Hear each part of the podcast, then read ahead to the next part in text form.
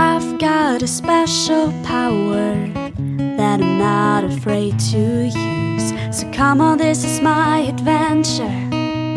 This is my fantasy. It's all about living in the ocean, being wild and free. Cause I'm no ordinary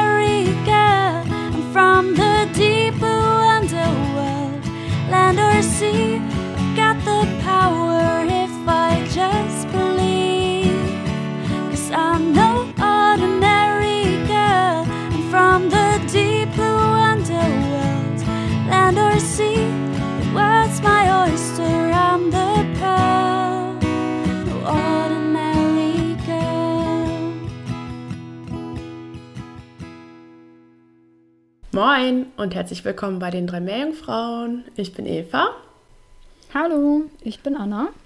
und heute haben wir den 9. Dezember und wir dürfen das neunte Türchen in diesem Jahr öffnen. Yay!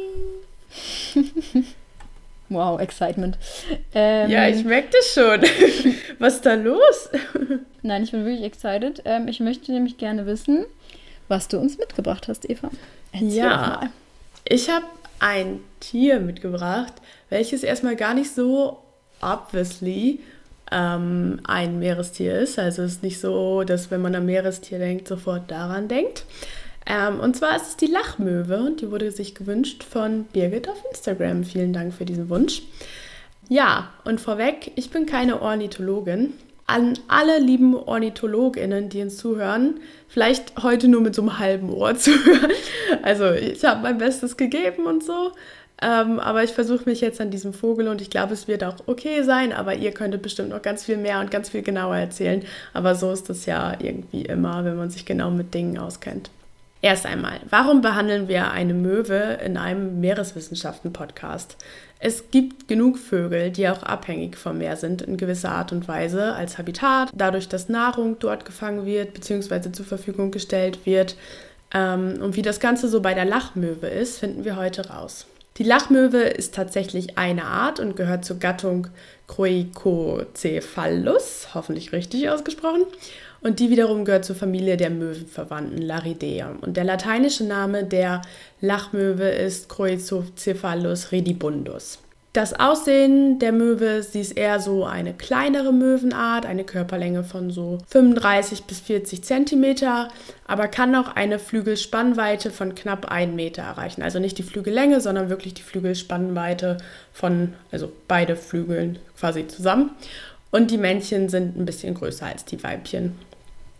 Von März bis Juli tragen sie ihr Prachtkleid, so nennt man das. Und der Kopf ist eher dunkel, schwarzbraun und die Ohr Augen sind meist schmal weiß verrandet. Wobei diese weiße Umrandung auch nicht ganz ums Auge geht, sondern vorne ist ein so ein Punkt ausgelassen. Also der Kreis zieht sich nicht komplett ums Auge. Ähm, der Rumpf und der Schwanz sind weiß, der Rest ist grau. Und Schnabel und Beine sind rot. Im Schlichtkleid, also den ganzen Rest des Jahres, sind nur die Augen und Ohren schwarz eingefärbt. Und der rote Schnabel hat eine schwärzliche Spitze. Und im Jugendkleid, also wenn die Möwe noch ganz klein und lütt ist, ähm, ist die Lachmöwe eher sandfaden, bis auf den weißen Schwanz, der eine dunkelbraune Spitze hat. Warum heißt sie nun Lachmöwe?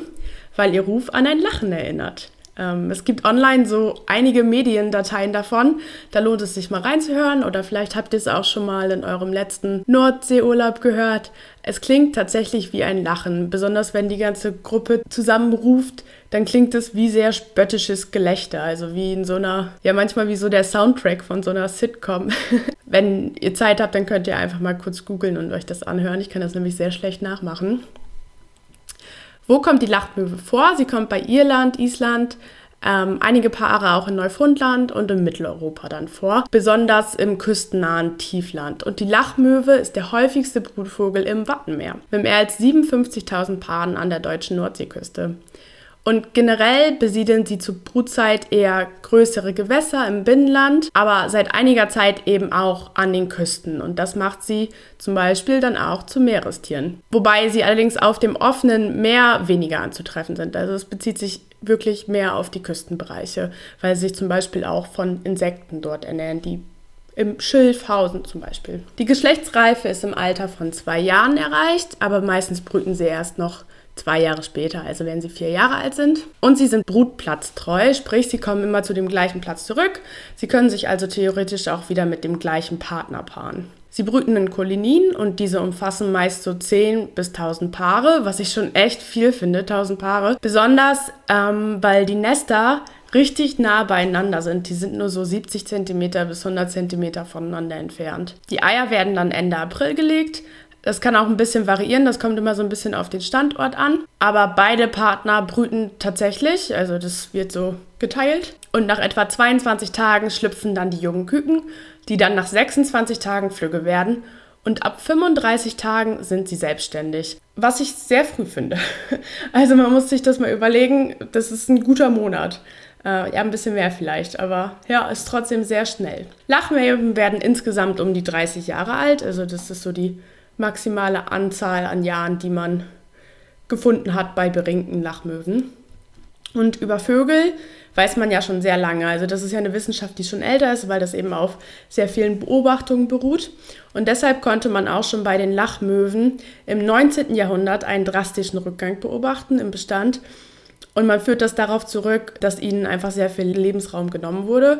Und erst gegen Ende des 19. Jahrhunderts nahmen die Bestände dann wieder zu und es gab auch Arealausweitungen. Also in Spanien ist die Lachmöwe zum Beispiel auch beheimatet, aber erst seit 1960. Und generell im letzten Jahrhundert gab es einen positiven Bestandstrend mit den höchsten Beständen in den 80ern. Allerdings gab es dann seit diesen 80ern eine klare Abnahme in Deutschland um mehr als 25 Prozent. Das muss man sich mal vorstellen. Ein Viertel der Population sind einfach seit den 80ern nicht mehr da. Und das variiert aber eben auch sehr regional. Also das kann man nicht nur so allgemein sehen, sondern da muss man sich eben auch bestimmte Brutplätze anschauen. Mal am Beispiel Baltrum. Da gab es im Jahr 1998 9000 Brutpaare und im Jahr 2003 nur noch 100. Das ist einfach nur ein winziger Bruchteil davon. Ähm, und da liegen nur fünf Jahre zwischen, also 1998 bis 2003 von 9000 Paaren auf 100. Ja, und die nordeuropäischen Vögel überwintern auch bei uns.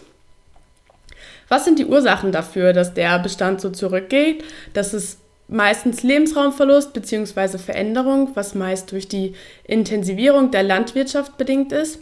Und ich habe ja auch gerade schon erwähnt, dass es sehr regional schwankt. Das hängt dann mit solchen Dingen wie Mülldeponien oder eine Änderung der Fischereiwirtschaft zusammen.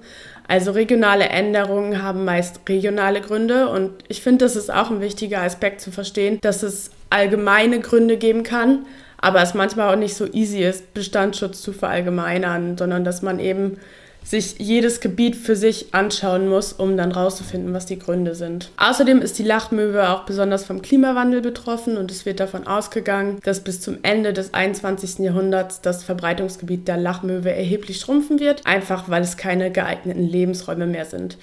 Ähm, sie brüten ja in flachen Gewässern, aber diese trocknen dann zum Beispiel aus und unsere Küstenbereiche verändern sich ja auch. Und viele weitere Verbreitungsgebiete kommen dann eben auch nicht in Frage, außer Nordnorwegen oder so vielleicht. Aber die Good News gerade sind, dass es die noch nicht ähm, in der roten Liste als gefährdet gelten. Also die gelten da als, als Least Concern. Sprich, trotz dieser ganzen Beobachtungen, die man hat, sind sie noch nicht gefährdet. So, und natürlich hätte ich euch noch ganz viel mehr zu Lachmöwe erzählen können, weil es so unfassbar viele Infos gibt, aber ich habe das jetzt alles mal so ein bisschen beschränkt und ich glaube, man hat auch so einen sehr guten Überblick bekommen, oder ich hoffe es jedenfalls. Ähm, ansonsten denke ich auch, dass viele von euch die Lachmöwe schon mal im Urlaub gesehen haben. Und wenn nicht, dann könnt ihr ja im nächsten Urlaub vielleicht, wenn ihr an die richtigen Orte fahrt ähm, und hoffentlich Urlaub macht, dass ihr die dann beobachten könnt.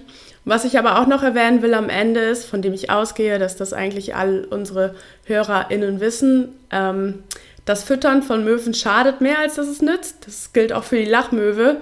Einmal aus dem Grund, dass unsere Essensreste nicht gut für die sind. Also sie sind schwer verdaulich und haben nicht so richtig einen Nährwert. Aber auch, weil die Möwen dann einfach immer aufdringlicher werden und dann als Plage angesehen werden. Und das so ein Image ist halt nicht cool, wenn es dann später um so Sachen wie Bestandsschutz geht. Also die brauchen ja eher eigentlich eine Lobby, die äh, die, die nicht als Plage ansehen, sondern als irgendwie gut ähm, und die die da behalten will. Genau, das wollte ich noch so ein bisschen auf den Weg geben, weil meistens hat man ja aus dem Urlaub immer irgendwas von irgendwelchen aufdringlichen Möwen zu berichten. Also ich glaube, Stories kennt ja jeder.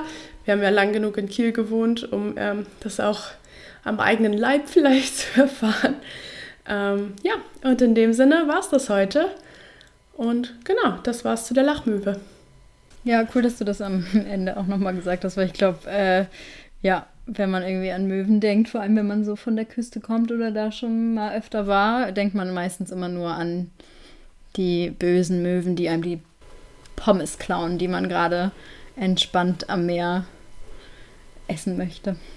Ja, die sind ja auch mega aufdringlich, aber andererseits ja. kommen dann vielleicht irgendwelche Urlauber, ähm, UrlauberInnen, keine Ahnung, an die Kiellinie, die nur einen Tag da sind und denken sich, oh cool, guck mal, die Möwe will was von meiner Pommes haben, ich schmeiß ihr da mal eine Pommes hin. Ne? So fängt das dann ja irgendwie ja. an. Und das ist irgendwie nicht der richtige Ansatz. Das ist ja irgendwie schon gut, das vielleicht mal zu wissen. Ähm, ja, also ihr tut den Möwen am besten, wenn ihr die einfach in Ruhe lasst. Cool, ja, danke schön für den Exkurs in die Welt der Lachmöwen. Gerne. Und äh, ja, dann hören wir uns morgen, würde ich sagen. Ja, genau. Bis morgen. Bis morgen. Tschüss.